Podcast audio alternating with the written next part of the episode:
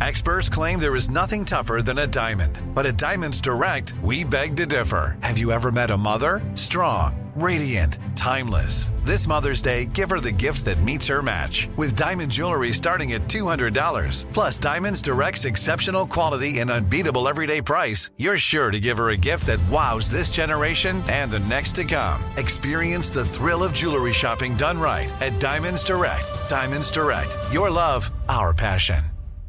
What does every grocery store aisle now have in common? Products that come in paper packaging. And not just the obvious ones like cereal boxes and juice cartons. From beauty products to boxed water, there are more opportunities to go papertarian than ever before. So why should you? Because paper comes from a renewable resource and can be recycled up to seven times. Simply put, it's the smart choice for the environment. And it turns out the easiest choice for you. Learn more at howlifeunfolds.com slash papertarian. I'm Tracy from Stuff You Missed in History class. Are you a small business owner or even someone who dreams of entrepreneurship? Then check out season two of Mind the Business Small Business Success Stories from iHeart Podcasts and Intuit QuickBooks. Join hosts Austin Hankwitz and Janice Torres as they interview entrepreneurs sharing insights around starting and nurturing a small business. You won't want to miss these inspiring stories of entrepreneurship and discovering ways to business differently so you can too. Me. Focus Features presents Back to Black. I want people to hear my voice and just forget their troubles. Experience the music and her story. Know this. I ain't no Spice Girl.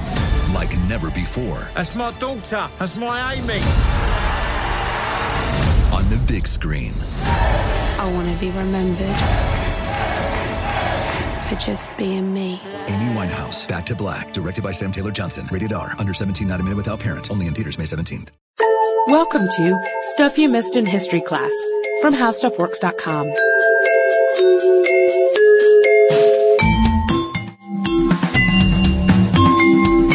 Hello and welcome to the podcast. I'm editor Candace Gibson, joined by staff writer Jane McGrath. Hey there, Candace.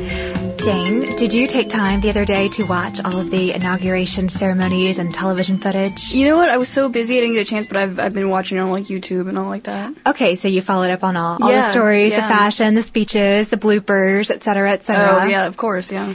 It was really fun in the How Stuff Works office because a couple of us dropped our work and we went Mhm. into the common room and we watched the ceremony on TV and it was it was really special and, and not just because the Obama girls looked adorable in their brightly colored clothes um, and because Rick Warren pronounced their names so fancifully. I have I have to quote him, Malia and Sasha. we really couldn't get enough. We've been saying it around the office ever since then. But it was just really great to be in a room with intelligent people watching such a historic event. I bet, yeah. And I was thinking how utterly, incredibly, tragically sad that it is the last inauguration we will ever see because the world will end in 2012. Oh my goodness. I know. Jane's a little bit on edge. Um, Yeah. I, I don't necessarily ascribe to that belief. I was just trying to get everybody worked up, excited for our podcast today, which is about the Mayan calendar. And if you are at all familiar with the Mayan calendar, you may know that there's a prophecy that the world will end on December 21st, 2012. That's true, and some people are a little uh, on edge about this idea, although it doesn't have that much uh, uh, history in terms of the Mayan calendar, in terms of what the Mayans actually believed, which is interesting. Right. I think a lot of the, the fuss can be attributed to doomsday speakers, and we actually Yeah, got those are always popular. Yeah, well, because they're fun to hear about and they're fun to think about, Sure. sort of. The end of the world is always the fun. end of the world. We actually got a listener email about the Mayan calendar, and I'm not quite sure if our friend Melina is a, a doomsday believer or if she just wanted to hear more of the story behind it. But she wrote to us, "Hi, I'd like to know what the Mayans really say about this 2012 end of days. I have heard many interpretations, most of which I think are geared at selling books, smart girl, and doomsday gear. I'd like to know how accurate were their predictions and why this calendar was so important to them." So, Melina, here's the answer. And we will start by cracking the code behind the Mayan calendar. And to understand this, we have to get, we have to get a little context about uh, the Mayan civilization in general, I guess. Just to let you know, the Mayans, the whole empire, was incredibly sophisticated. Uh, they existed around parts of what is now Guatemala, Belize, Honduras, El Salvador, and parts of southern Mexico as well. And uh, they were a very sophisticated culture. They actually started writing. They were one of the first uh, Mesoamericans, the people in, in that uh, Central American area, uh, to start writing at all in the pre-classic period, which went up to from between about 2000 BC and 300 AD. And you can actually divide the Mayan civilization into three distinct periods. The formative or pre-classic, which Jane just mentioned. Then the classic followed, and that ran from about 300 until 900. And the post-classic from 900 to 1400. And around that time, we see the Mayan civilization sort of reaching a bitter end when the Spanish Inquisition comes in and starts phasing the culture out. That's true. And scholars are a bit baffled by what happened at the end of the classic period. It's interesting. They were incredibly sophisticated, but it, there was a time about 900 AD where they reached a sharp decline in their civilization. They left cities and temples abandoned. It was very odd, and scholars disagree about what caused this, whether it was exhausting the food supply or there were wars among peoples. And you're right, Candace, the Spanish arrived in about the 1400s, late 1400s, and that sort of ended the period of the Mayan Empire in general. And we know a lot about Mayan history because these were people who left written records. They had a system of hieroglyphics that they used for recording myths and history and other governmental decrees, things like this. They actually had uh, sort of like a primitive type of book and paper that were bound together, as well as stelae, which were large freestanding stone monuments, almost like an obelisk, really, mm-hmm. that they would carve things into. And in addition to hieroglyphics, they also had logographics and a phonetic syllabic sort of alphabets. They, in many ways, or at least three ways, really, of recording their history. That's right. A lot of their writings had to do with time in general. They were very focused, maybe preoccupied with the idea of time, and that's where we get the idea um, that they were how they came up with all the different calendars that they did. Right, and calendars were important because they wanted to mark the passing of time because they looked to heavenly bodies in the sky to interpret the behavior and the moods and whims of their gods. And many of their actions, whether it was, you know, a ceremony for, for planting or mm-hmm. for the economy or for accounting procedures,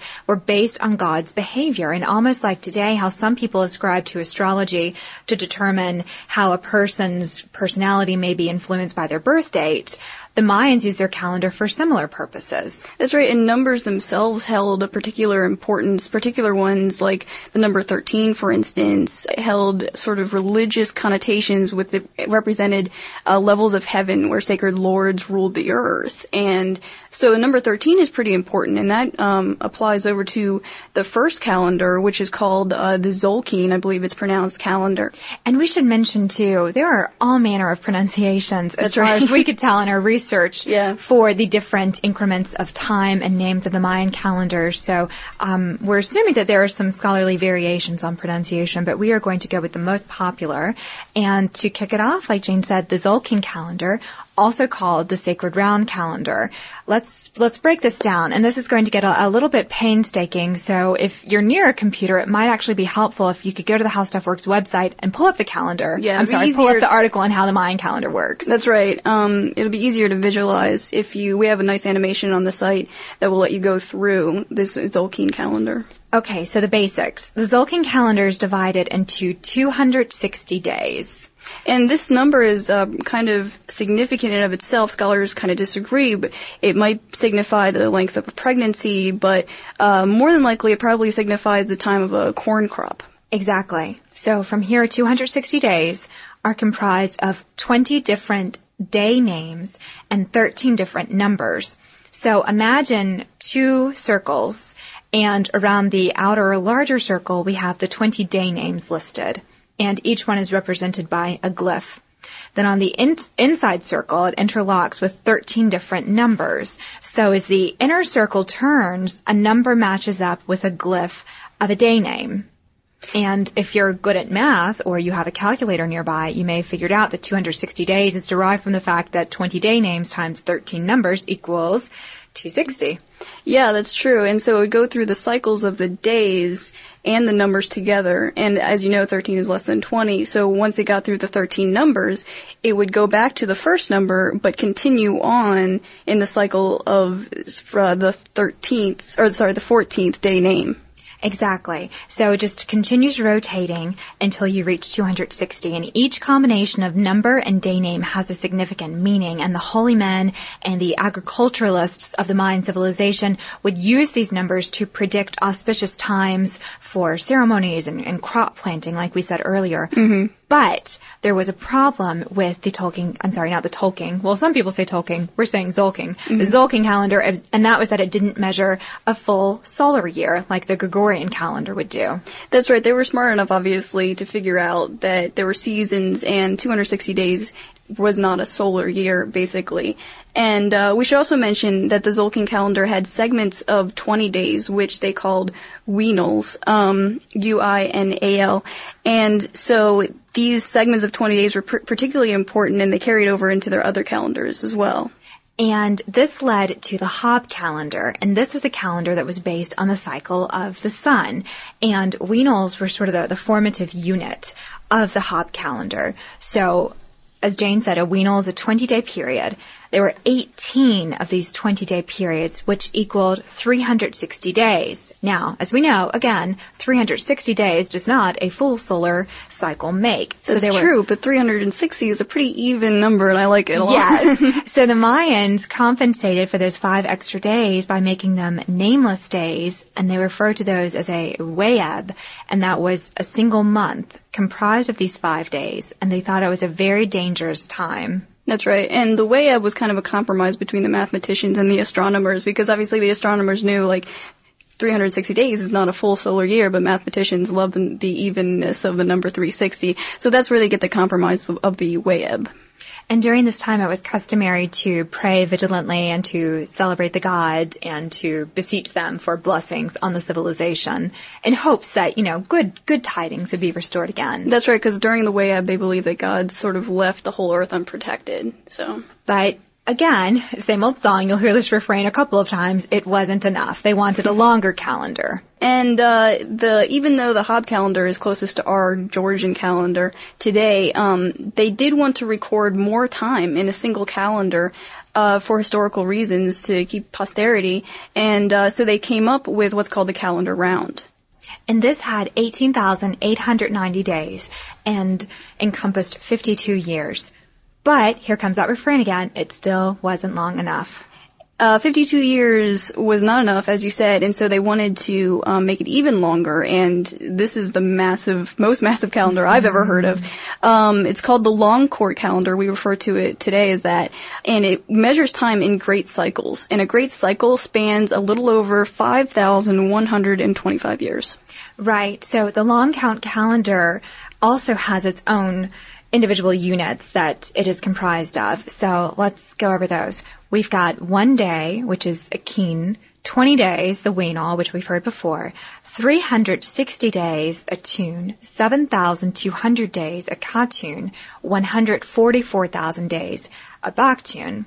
So we have all these different individual components going inside the long count calendar and we see that it is very useful for measuring epochs, really, for giving historians something to um, base their civilization on and predict future civilizations going on and and things like this. Yeah, it was actually a difficult task to be able to find the zero date uh, of the Great Cycle. So for instance, we're in a Great Cycle right now, um, and in order to figure out what date today is in the Great Cycle, we had to figure out what the first, what the beginning of this Great Cycle cycle was, and that ended up being August 13th, 3114 BC. And we didn't just come up with that number happenstance. There was a, a British anthropologist named Sir Eric Thompson who wanted to reconcile these different calendars. And in order to find out when the current Great Cycle began, he had to match up some different events from the Spanish Inquisition that had been recorded on the Dresden Codex, which was one of the Mayan governmental records that was spared from the ravages of the Spanish Inquisition. And he took that and compared it alongside the long count calendar as well as the Gregorian calendar to come up with a definitive date. And like Jane said, that was August 13th. Uh, 3114 BC. So we're in the middle of a great cycle. That's right, but if you do the math, we're actually about to end that great cycle, and that's where we get the date of December 21st, 2012, uh, which will end a cycle. But it's important to note that the Mayans believe that this is not the first cycle that's ever existed. It's actually, I believe, the fourth. And so the universe or the planet uh, has lived through um, already three cycles, the ends of three cycles. So the Mayans don't necessarily believe that the world will end at the end of this fourth one. No, and they actually think that the ending of a cycle is a really wonderful time to celebrate and to appreciate the fact that the planet has made it through another great cycle. Yeah, but there is also another reason why people think that this might be the end of uh, the world because an interesting thing is going to happen on December 21st, 2012, and that is that it is a winter solstice, but you know, that happens every year, but it's also a particular winter solstice where the sun will align with the center of our galaxy. And that happens only every 26,000 years. So if you're like me and you're curious about what people say, you can do a Google search and pull up all number of different doomsday websites and predictions for December 21st, 2012 range from the culmination of social strife and environmental catastrophe and, and war, uh, sort of amalgamating into a giant apocalypse. And some people say that a comet or asteroid is going to impact the Earth and we're all going to die, or that the magnetic field on the Earth is going to change and the poles will be reversed, or or, hey, you could rent Mel Gibson's Apocalypto and sort of get a preview of what's going to happen. Yeah, it's interesting if you uh, look at the idea that the Mayans were actually able to predict eclipses, which is pretty sophisticated for, for what they knew. And so maybe you might be inclined to think, oh, well, did they know that this this crazy happenstance was going to happen on that day too? But uh, most astronomers uh, actually agree that they could not have known this. Right. So all all number of possibilities for December 21st, Yeah. 2012. And we know that this is a very hard concept to reconcile in your mind without seeing the visual aid. So we would strongly encourage you to look at the article, How the Mayan Calendar Works, and also a question of the day that we have called Will the World Really End in 2012? And if we have spooked any of you out there, well, I, I blame Melina. But for, the, for those of you with um, insatiable appetites for historical knowledge, just be sure to email us your questions at podcast at howstuffworks.com. For more on this and thousands of other topics, visit howstuffworks.com.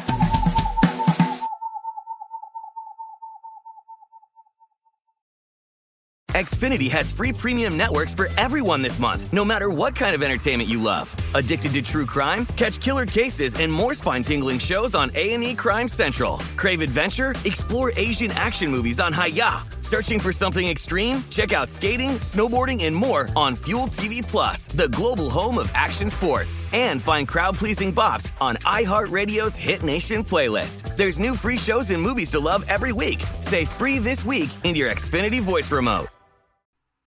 This is Raquel Willis from Queer Chronicles.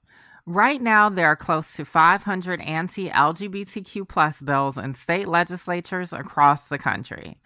Lambda Legal is leading the charge against these hateful bills that target mostly trans and non binary people. You can fight discrimination and help write the next chapter of Lambda Legal history. To learn more about their open cases and to donate, visit lambdalegal.org. That's lambdalegal.org. With every CBD product claiming to do something different, it's nearly impossible to decide what's best for you. Lazarus Naturals pioneered the farm to front door model of transparency where they handle each step of the production process to ensure quality, potency, and consistency. Scannable labels allow you to see the test results of your hemp batch so you can be confident in the safety and quality. Visit lazarusnaturals.com today. Lazarus Naturals, committed to improving your life as well as the world around you. Not available in Idaho, Iowa, or South Dakota. Ready? Okay. Give me a beach. Beach. Give me great food. Tacos. Give me adventure. Hiking. Give me a date night. Sunset cruise. Give me some smiles. Cheese. Give me more beaches. Beaches.